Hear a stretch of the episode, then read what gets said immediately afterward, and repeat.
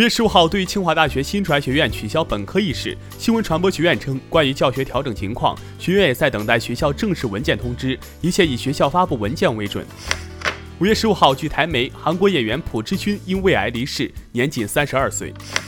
近日，对于快手诉抖音商标侵权及不正当竞争索赔五百万元一案，抖音方面今日向新浪科技回应称，我们尚未收到法院通知，具体情况还在了解中。五月十五号，工信部发布关于侵害用户权益行为的 APP 通知，当当、知乎日报、好医生、衣代驾等十六款 APP 在列。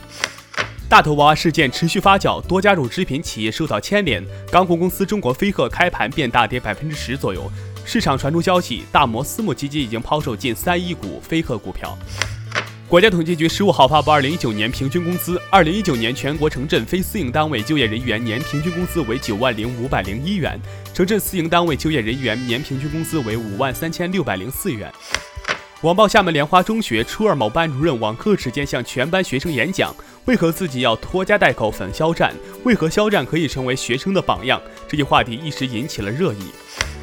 十四号，国家奥委会主席巴赫介绍，国际奥委会将承担八亿美元因东京奥运会推迟所产生的额外费用。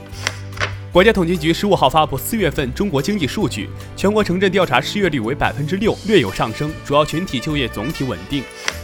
二零二零年初，教育部发布消息，今年起高校取消自主招生，在部分高校部署开展强基计划。我是耕龙，下期见。